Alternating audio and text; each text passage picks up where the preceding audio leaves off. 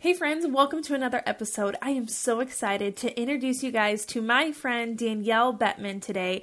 She is a local Omaha mom just like me, and she helps parents of strong willed kids ages 1 to 7 who are looking to boost their parenting toolkits, get on the same page, and feel like they know what they're doing.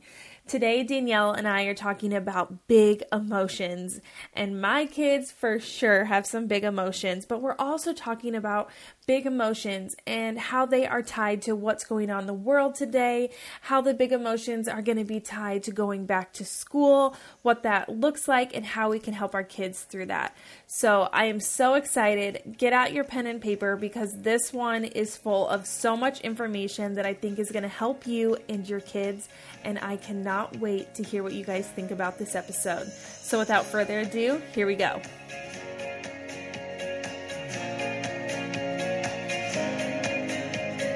Hi there, I'm Jenna Kutcher. I'm the host of the Goal Digger podcast, and I'm so excited that you're hearing me right now because that means that I get to introduce you to my friend Michelle Hagan and her podcast, The Busy Years. Michelle is a mama on a mission dedicated to inspire other women to chase their dreams and their passions no matter what season of life they're in. And I've gotten the privilege to mentor and coach Michelle. She was one of my top 10 students in my community of over a thousand women, and she helped lead and inspire other mamas just like you. And now you, my friend, you get a front row seat. So sit back, relax, and get ready to be inspired. Hi, I'm Michelle, a sales and profitability strategist, mentor, and captain of your cheering squad. But most importantly, I'm a Midwest wife and mama to two spirited boys, and I'm a lover of learning, family vacations, and nap time. I built my business between the moments of motherhood, and I know that you can do it too. Being a mama is hard, and no one should have to do it alone. That's why I'm bringing women together to share their stories of motherhood, business, and blessings. So grab your coffee, wash your dishes, hey, even take a shower because we can do this, friend, in the middle of motherhood. You're listening to the Busy Years podcast, where motherhood and business meet. Come tired, leave inspired.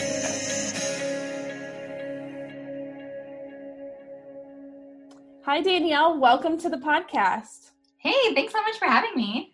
I am so glad that you are here and that we're going to talk about kids and big emotions today because as a person with big emotions myself, my kids therefore have massive big emotions. And with everything going on right now in the world, I feel like all of our children's emotions are even bigger. So I'm so excited for you to give us some tangible tactics of how we can help our kids overcome a lot of this. Um, yeah. But first, why don't you introduce yourself? Tell everyone what you do, how you came into doing that, and what it's like being a mom and an entrepreneur. That's kind of a loaded question. I'll help guide you as we go on. But tell us okay. about yourself. Yeah, I'll answer this and then we'll be done. No. Yeah. um, so, yeah, I'm Danielle Bettman. I started my own business called Wholeheartedly uh, a year ago, actually, now. But before that, I got a teaching degree from birth through third grade. And I was teaching in a school called Educare, um, Head Start and Early Head Start, um, primarily with littles. Uh, I love the littles. So I went to Early Head Start, started with babies, and I was with that class for three years until they graduated to preschool. And I loved it. Um, but then the school I was working at started a home visiting program called Early Steps to School Success. And I started that and did that for the next three or four years, and I loved it. And it was so rewarding because not only was I working with one child for one school year, I was helping a whole family for like a child's whole childhood and their siblings really understand like the big picture long term stuff that matters. And what happens at school is great, but home is where kids are wired and their software is downloaded and their parent child relationship is where most of their growth and learning happens. And so um, I did that for several years before having my daughters. They're now 15 months apart, they're seven and six now. But um, I took some time off, did some part time jobs, and had that midlife crisis of what do I want to be when I grow up again. Mm-hmm. And that's when I became an entrepreneur. And I walked into it very naively, like probably many people do, um, not really understanding that's a whole thing. But it's been another year of big growth for me. And, um, you know, with COVID and everything else, I'm learning and growing. And uh, so now what it looks like is I'm doing virtual parent coaching. And um, I started my own podcast as well called Failing Motherhood. And mm-hmm. that's all about owning the fact that we all feel like we're failing and screwing up our kids, and that is real life. So let's talk about how hard it actually is. yes, I love that. When you told me that that's what your podcast was going to be about, I was like, yes, because I can't do all of that on mine. So I love that you are, you know, and it is it's just so true how we all feel like and i feel like social media which we all always talk about gives you this fake facade of what things yeah. really are like um but that's not what real life always is and it is okay if you're not perfect at everything so i yes so much. yes. Yeah and the whole diving into entrepreneurship. I think even as someone who has always worked in the business world and worked with entrepreneurs before i took the leap of working for myself you're like oh it's not that big of a deal you just post this many times a day and you do this and you do that and then you get in it and you're like listen I don't, I understand how many stories you want me to have a day, but it's not happening. No. or I'm showing up like a troll, as my friend Madison calls it all the time, because I don't. Well, I was going to go, I don't shower every day. I do. I just don't look like it. so. Yes. Yeah. Or your home life suffers, or you never see your kids, or like something has to give because you can't do it all yeah and that was that's why i created this whole podcast because it is it, there's a balance of that you can have it all you just have to know that not everything will be perfect and the loads of laundry that you wash four times doesn't hurt anybody maybe takes the color out of the the black leggings but it's okay fine we'll wear them anyway yeah, yeah. oh well i'm so excited like i said to chat today about the big emotions and what that looks like in our kids um, and how different it is i think even if we just talk about you know the early childhood and sometimes even into those early school years like we still mm-hmm. see those tantrums and there's so much development going on yeah. um i would just love for you to tell us like a little bit about like what you see in tantrums and and what that kind of means in kids. Yeah. So whether you call it meltdowns outbursts tantrums um all the like it's the the crying and screaming and just being all around out of control.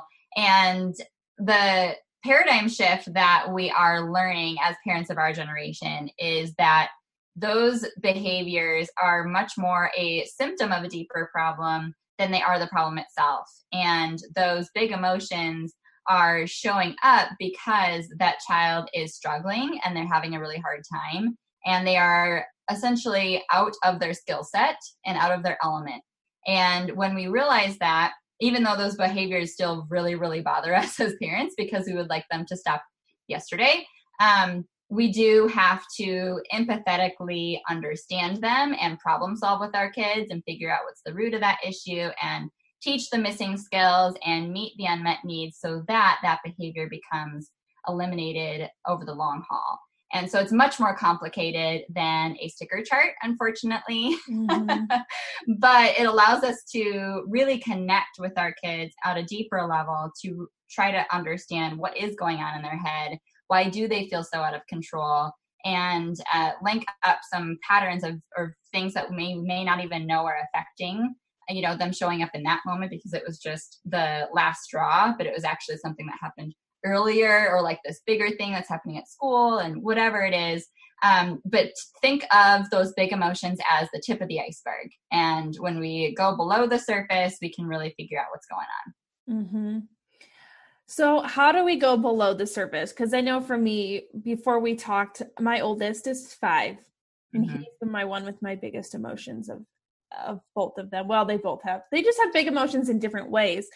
But there are ways like with Turner, I I know I'm like, but how do I figure out what is causing those outbursts? Or when mm-hmm. I finally say no, that he completely loses it and runs to his room and acts like I'm the worst mom in the whole wide world for saying, Yep, have a snack when I make dinner.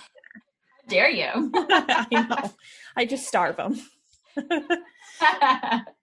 um, you can hire a parent coach for sure. Yeah. Um, but the the work that I do with families to uncover what's under the surface is a lot of holistic looking at the big picture and getting all on paper because you can't usually in the moment put it all together um, because it's not in front of you and we are so close up to it that mm-hmm. it takes like zooming out and really pausing and having a conversation about it usually with your spouse if they're also seeing what's going on at a time that there are no emotions happening and you can start to hash out like well this is something that i know is bothering them and i know that this is different so that might be a play or you know i know that he's also his personality is very impulsive and so he's still gonna you know it's gonna take some time and you just start like throwing out any of the variables or factors that could be playing a part.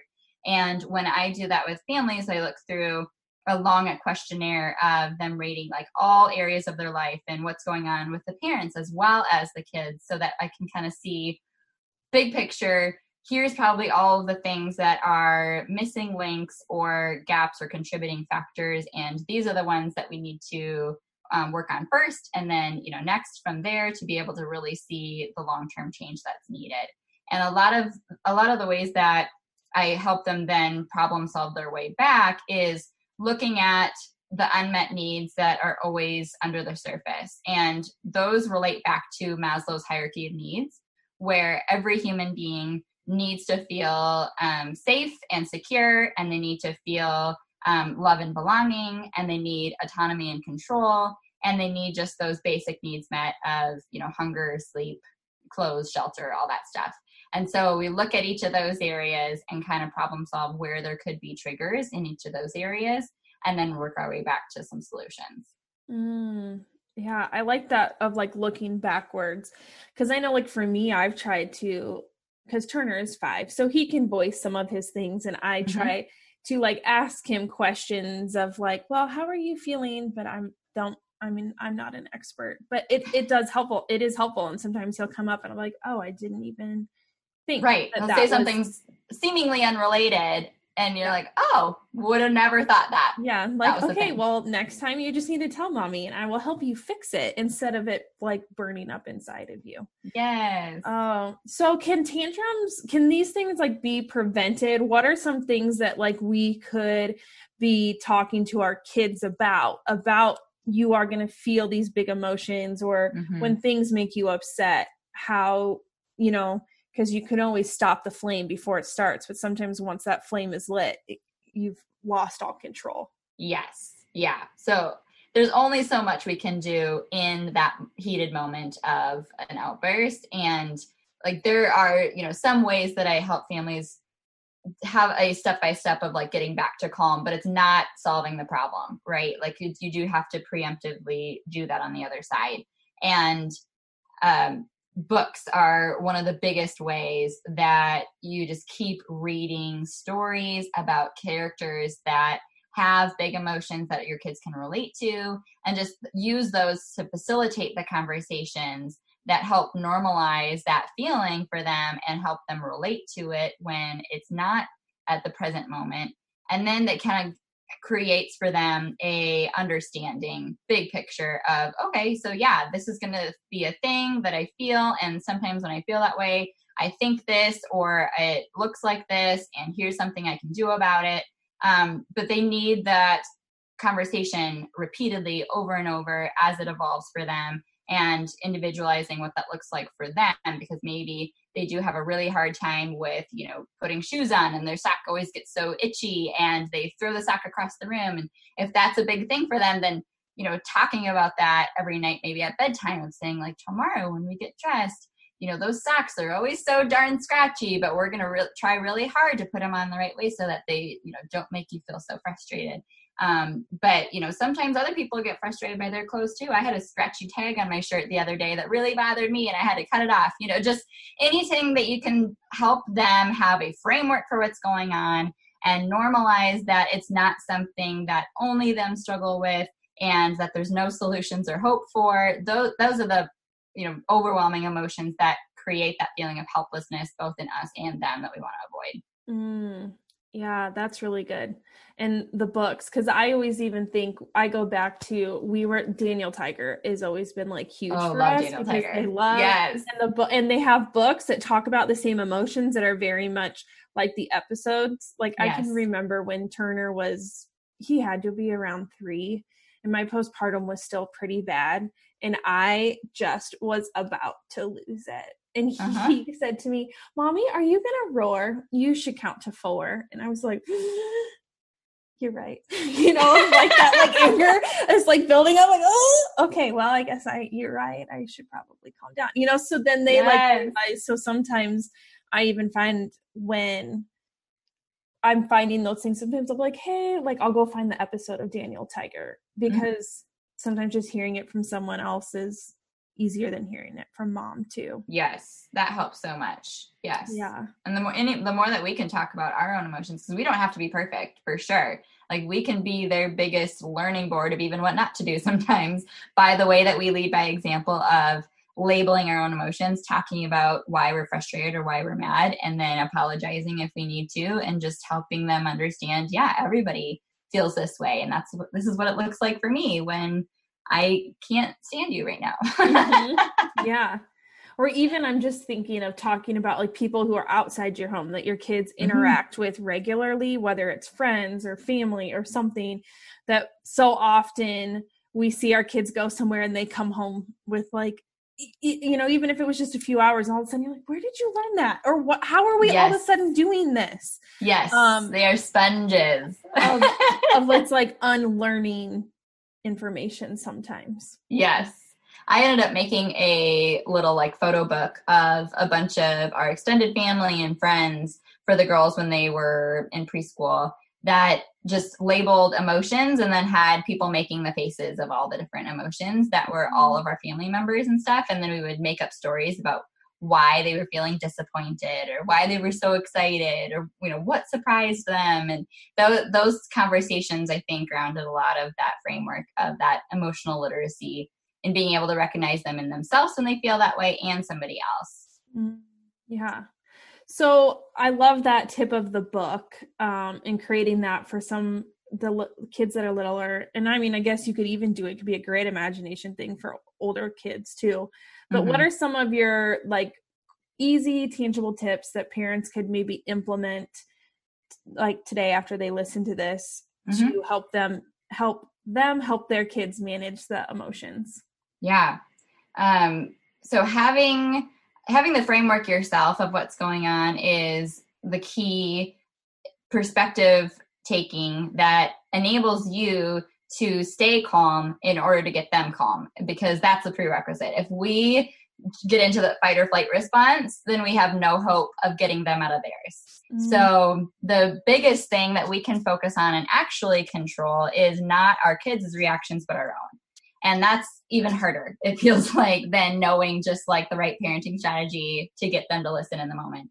Um, but that's the whole idea of conscious parenting and realizing what's going on with us and why we feel so triggered or that we can't seem to handle those big emotions. Because it probably goes back to how we were parented. And if our parents weren't comfortable with our big displays of emotion then of course we're not going to be wired to do that mm-hmm. either. So that is a big hurdle that we have to overcome ourselves in order to grow our patience and have the perspective enough to have that empathy click in where we can see our kids for more than just that tip of the iceberg in that moment and look deeper and be able to really figure out okay how can i you know get them to shake out of this or move forward or you know teach a skill in this moment without it really being like a head-to-head battle of me versus you. Mm-hmm. and um, and it's not easy at all um, but it's it's so important if we can just work on that skill little by little every day um, you know waiting a little bit longer until we hit that boiling point or finding a strategy that we can say in the moment that really helps us you know kind of click in. But using you statements is a big one. So you statements are any a sentence that starts with the word you that we're trying to talk to our kids in a way that helps them see we are relating for them and using the words for them that they may not have to explain what's going on and why they're feeling that way. And we're not trying to um, argue anything. We're just trying to share from their perspective what they would be saying if they had the words. So if like they really wanted ice cream for breakfast and ice cream for breakfast isn't an option. And we're trying to redirect them to other breakfast choices and they're just like feeling really mad that ice cream isn't an option so they're starting to lose their mind.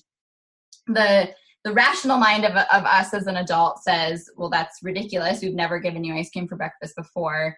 Um, like this is a behavior that i need to you know click out of them so that they're not an entitled spoiled brat. Mm-hmm. Um, but really, what's probably going on is they woke up on the wrong side of the bed, or they're feeling extra hangry, or they just got into a you know fight with a sibling, or they're really dreading something that's going on that day, or it's just something else because it's the same thing about us when we walk into work.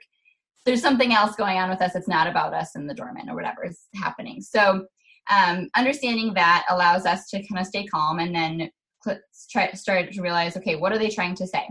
You just really want ice cream.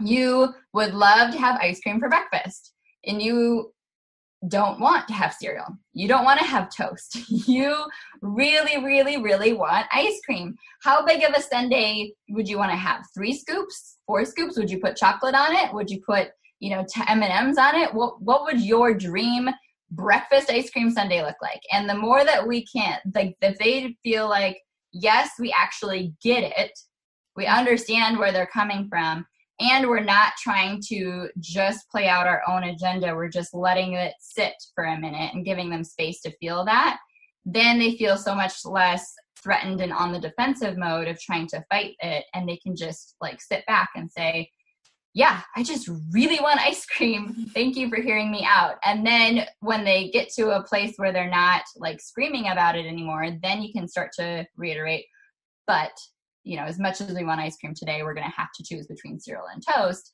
Would you like to put the toast in the toaster? Would you like me to? And try to just move right into that redirection. Mm. Um, they'll be more apt to be okay with that because they felt heard, because they really connected with you rather than just feeling dismissed and unheard, which we all hate to feel like, um, then they're going to feel like they have to up the ante and escalate because we don't get it. And so mm-hmm. the more that we can focus on, I get it, I hear you, um, you know, and I'm helping still keep these boundaries here. But if you want to talk about the ice cream for 10 minutes, that's fine. We're still not having it. It's not negotiable, but I can sit with this emotion with you all day. And if we work on that, then our kids will feel um, so apt to still function within the framework that we've given them, but feel entitled to be okay with being sad and angry about some of those things. And that's okay. That's not going to intimidate us or freak us out.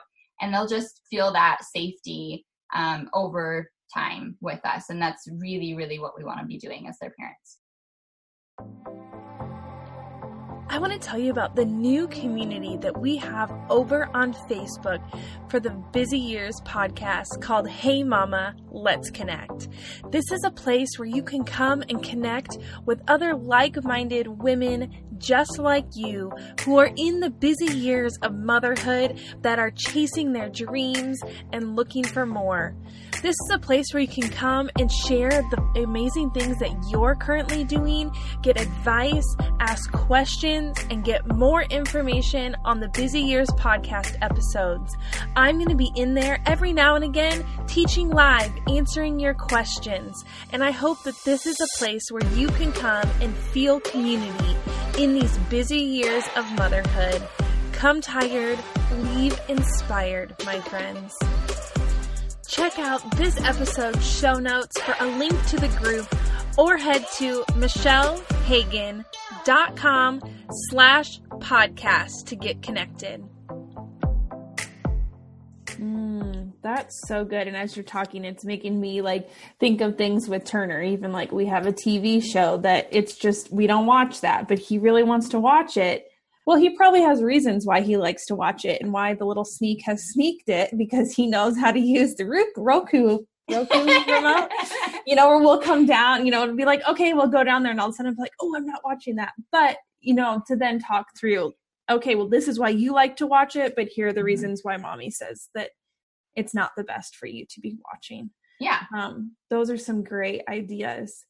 I know we also before we ch- before we hopped on talked a little bit about how quarantine has affected all of our kids and that there are some big emotions coming out of COVID and the lack of structure around everything that we are all seeing our kids have. And I just would love mm-hmm. to kind of touch into that a little bit because this is something that every mom has probably dealt with. And as we look forward to this next school year, there's going to be a lot of big emotions for some of these younger kids going into kindergarten and first grade that they just can't quite process all of that yeah. yet of what's happening and why you know why we feel that way so i would love for us to just kind of talk a little bit about um, how you have seen all of this affect kids yeah yeah it's definitely a relevant needed conversation and unfortunately it's still something that we still have so much uh, lack of knowledge of and lack of control over um, which is so frustrating for us as parents but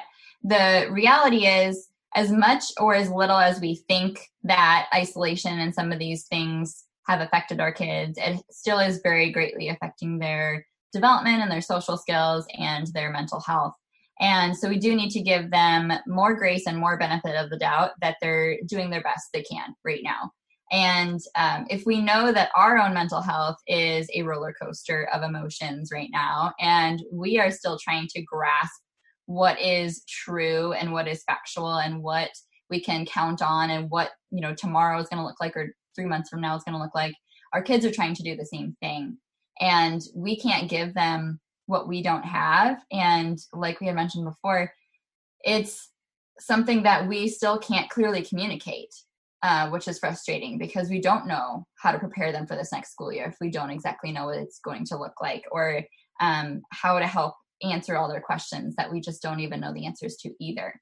Um, so, if that's true, we definitely have to make our own mental health as much of a priority as we possibly can so that we can field their big emotions and their questions and help them understand just as much as we're trying to figure out ourselves in a way that we show up as the parent we want to be rather than the depleted parent pouring from an empty cup. And you know that's a struggle in and of itself for sure. Um, but if we are doing that then we can help our kids weather these things by just talking about it as much as possible and i don't think i do this even enough with my kids but when kids don't have all of the information about something their brain wants to fill in the gaps as a safety mm-hmm. mechanism. So it's going to, they're going to make up their own story about it, or they're going to jump to conclusions and make assumptions um, based on trying to create the story of why something is the way it is that they see it in their world. Um, because they're trying to create the framework of their worldview and their self image and how they get their needs met and all of those things. That's what their brain's trying to do for the first seven years. So if we don't give them all of the information, they're going to fill in the gaps anyway. And that's what can be harmful because the things that they make up as truth are usually not accurate and it's not going to be something that we want them believing. So um, we have to really preempt those conversations by talking about it more than we think we have to and um, bring it up letting them know like continually that they can keep asking questions about it that we will never get mad you know or shame them because of something that they're wondering about and um, and just have as much of a back and forth as possible helping them really understand and normalize that the struggle is real that you know it's something across the world we're all dealing with that it's okay for them to feel this way that you know we probably will have a lot more separation anxiety problems and kids going back to school or even just like the clinginess that we're seeing on a day-to-day basis um, these are all the ways that our kids are trying to cope because they just don't know what's going on. And when they're even really little, they need to be developing a really healthy sense of curiosity and exploration so that their brain can grow and develop at the rate it should. But if that's constantly being hampered by, you know, reading the faces of people and seeing that they need to be afraid of the stranger walking down the street and that they need to be very afraid of, you know, not being able to go to target and you know that they shouldn't touch something or that they shouldn't do this like that's going to give them a complex mm-hmm. and and so that's the reality right now is like we do need to be looking out for their physical health 100% but we act we still need to give the same amount of vigilance to their emotional and mental health as well mm-hmm. trying to problem solve and give them the solutions that we would do just as much as we would if they had a fever yeah oh that's so good there's like so many things in my brain that are just going like i feel like we could just you know keep talking and one of the things like i was even thinking about as um, my friend Allison Carter had said when we chatted on her podcast that right now our kids are hearing no, no, no, no. That sometimes if we just give our kids a yes day, like of that is in the confines of what we're allowed to do right now, that mm. they will then like feel this release of like, oh, like there are things that it's okay for me to do. And yeah. I think even as school starts, that may just be so important because our kids are going to be going back to a school that none of us ever thought ever dreamed that it would ever look like for them and yeah. Um you know and i'm even thinking as my my oldest is 5 so he's going into kindergarten and it's a little bit easier to explain things to him but then we have like our younger ones who are our 3 and our 2 and they understand way more than a lot mm-hmm. of us mm-hmm. think they understand yeah. but it's figuring out how do we explain things down to their level to where mm-hmm. a three year old can understand um, and i love how you had said that their brains kind of piece the stories together because i never mm-hmm. even thought about that and as you're talking there's so many things that i can think of my five year old has been saying i'm like where are you getting this from why are you yeah. like who ever told you these things well it's probably his brain or something. One, yeah. you know, like we'd said, the one little tiny thing that they go to a friend's for an hour and then they come back with a whole new naughty word or bad skill. I don't really know. you know that it is maybe there was one piece somewhere that yeah. now his brain's trying to tell him well yeah. this is maybe what the truth is yeah yeah mm, wow that's such good so what would you say then as there is moms that are preparing to go back to school and right now um, where you and i live we know that our public schools have are basically not going back as normal and trying to mm-hmm. figure out what would you say what's like the best advice for helping kids navigate that do you have i mean i it's something that you know we talked about that we really don't know but what would you say is kind of the best thing of talking to kids even as we have kids that are going to preschool and they mm-hmm. may be mm-hmm. wearing masks and mm-hmm. understanding some of that. Yeah. I don't know. to be honest, like this is such uncharted territory for so many people. Um mm-hmm. Like there there can be some idea of best, best practices, but no one's really ever done this before. So mm-hmm. um talking about it of course is one um, helping our kids understand why the why behind the masks or the social distancing and some of that and just ex- trying to explain um, that it, it is more preventative and it's more to look out for our friends health than it is because we're doing something bad or wrong and um, helping them really understand the amount of risk involved because i think the way that my husband and i have talked to our kids about it so far has been not as complete because we were realizing the other day my daughter had a really really hard time um, going over to a friend's house where we had hired a shared babysitter and we've done this a couple days but this is the first time that they've ever been watched by anyone but me for like four months and that's a big deal and so she had kind of a giant meltdown um, where she missed me a ton she actually ended up like running down the street to try to like find me and it was a whole thing and so we were talking about at the end of the day, like, you know, where is this coming from? What's going on with her? And, you know, we started talking back and forth, and he was like, well, maybe she is just internalizing a lot of this and, you know, feels the weight of the fear and, and unknown. And we probably haven't been explicit enough about like whether or not if they got the virus if they would die or if we would die or like what would actually happen and so, you know, she's probably making up stories that, you know, play things out in a nightmarish way. Mm-hmm. Um, so we need to jump ahead of those thoughts and really explain like you're gonna be fine mm-hmm. you know? Uh, and put some of those big fears at bay because she is starting to have nightmares and she is just really i think reeling from everything. Even though the day to day is you know pretty well and fine you wouldn't think anything's really wrong but i think it's just wearing on her long term. And she's a, just a kid that has a lot more like she's just really sensitive you know mm-hmm. and i mm-hmm. think that that's going to affect those kind of kids more than others by their personality so if we know that about our kids we can just try to um, give them lots of grace when they are having extra big emotions and you know not making not jumping to really fearful conclusions because like we could have really clamped down on like she ran away from home we need to make this a huge lesson we need to like you know have punishment and all these other things but like that's still just the symptom like we talked about the tip of the iceberg the actual underneath the iceberg is probably her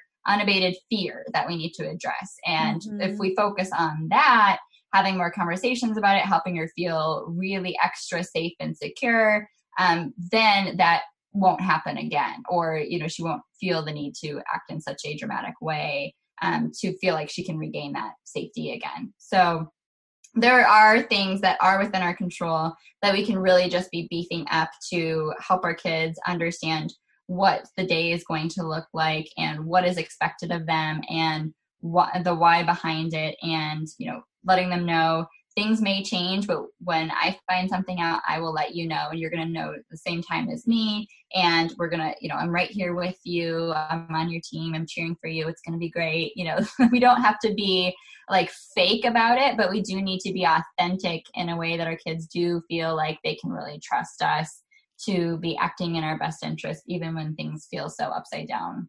Yeah yeah and i like that in the thought of giving our kids like extra grace in this as to where maybe it's a, a, a something that they're doing that you would normally discipline like right mm-hmm. away but mm-hmm. realizing that oh this may be coming especially as we go back to our quote unquote normal or things kind of change that our kids um you know realize is this normal? Is this what, you know, because they, to them, a few months is way longer to them than it is to us. Um, yeah. It feels like, like an eighth lifetime. of their life. Yeah. yeah. yeah.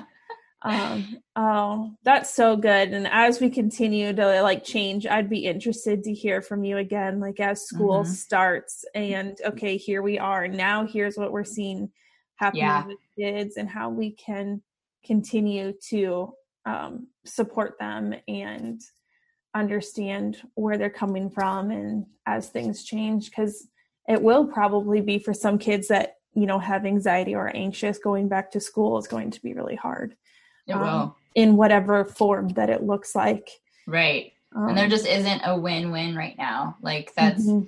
we can't keep them in a bubble that just like keeps them away from any of this and can, lets them be unaffected or even you know have the guarantee of perfect health like that's not feasible and neither is them probably not having any you know anxiety or resulting mental health because of this which just feels awful as a parent because we mm-hmm. hate to mm-hmm. see our kids struggle at all um, but when we own up to the reality and we see this time of their life and our life as something that's so unprecedented and needs addressing, then we're able to move forward into okay, what does that look like and how can I do that in the best way possible to set them up for success within the things that I can control and just focus on those things because otherwise we'll just sit in our own anxiety and mm-hmm. you know and that's not helping them at all really yeah we can easily get consumed by that too Yes, 100%. Especially, I feel like just as a mom, you know, like you just are constantly worrying are they healthy? Are they happy? Is everything? Yes. Now,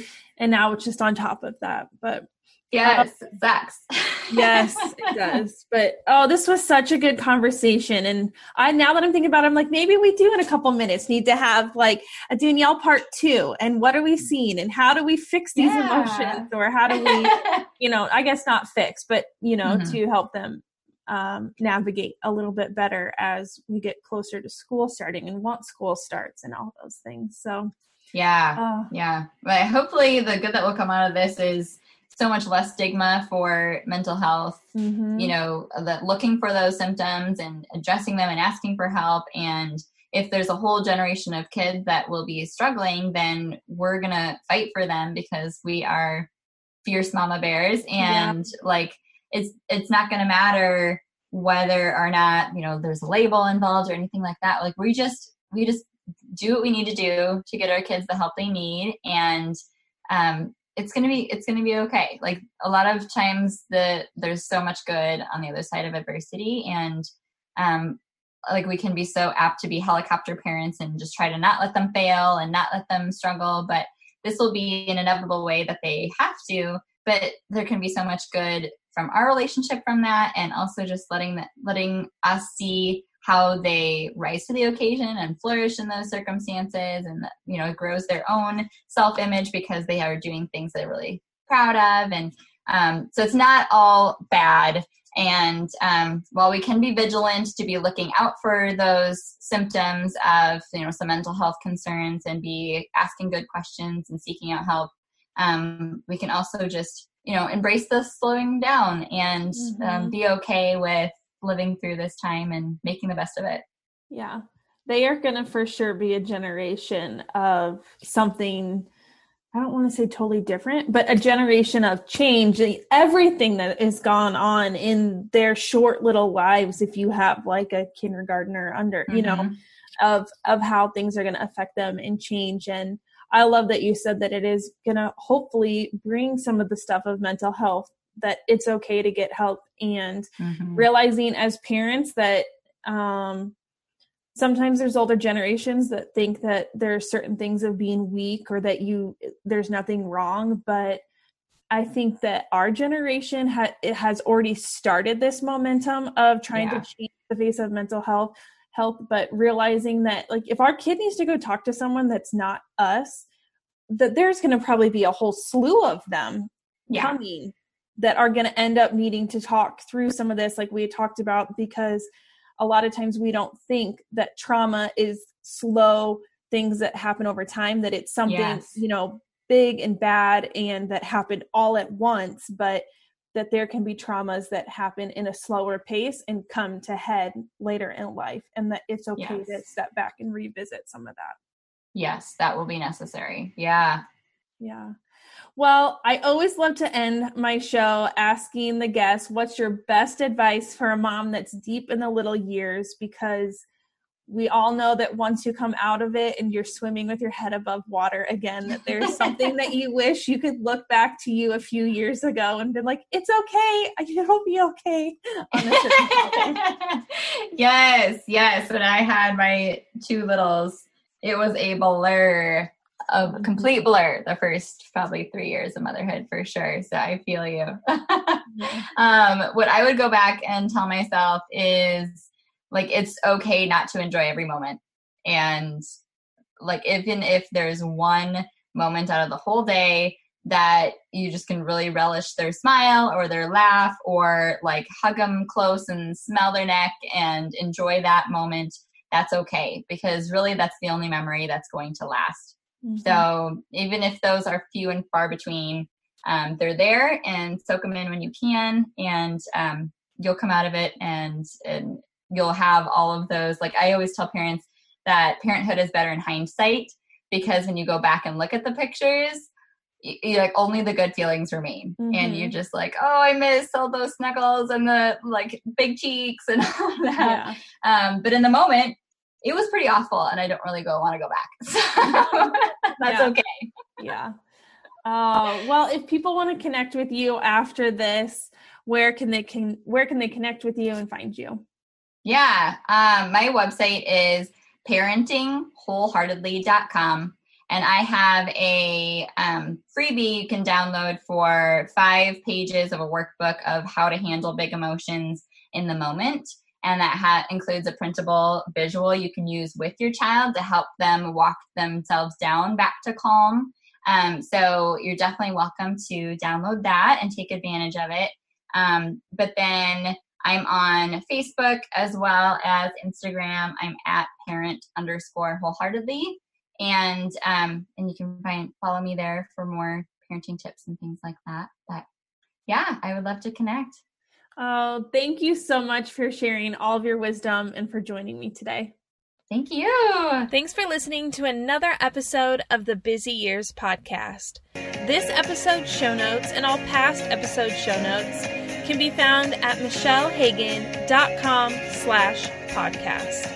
I would love to put a face to the listener. Come over and join me on Instagram at Michelle Ann Hagan.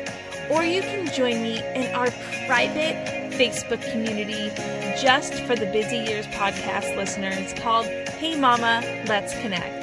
This is a community where you can dig in a little bit deeper to your dreams. Share your dreams out loud with like minded people.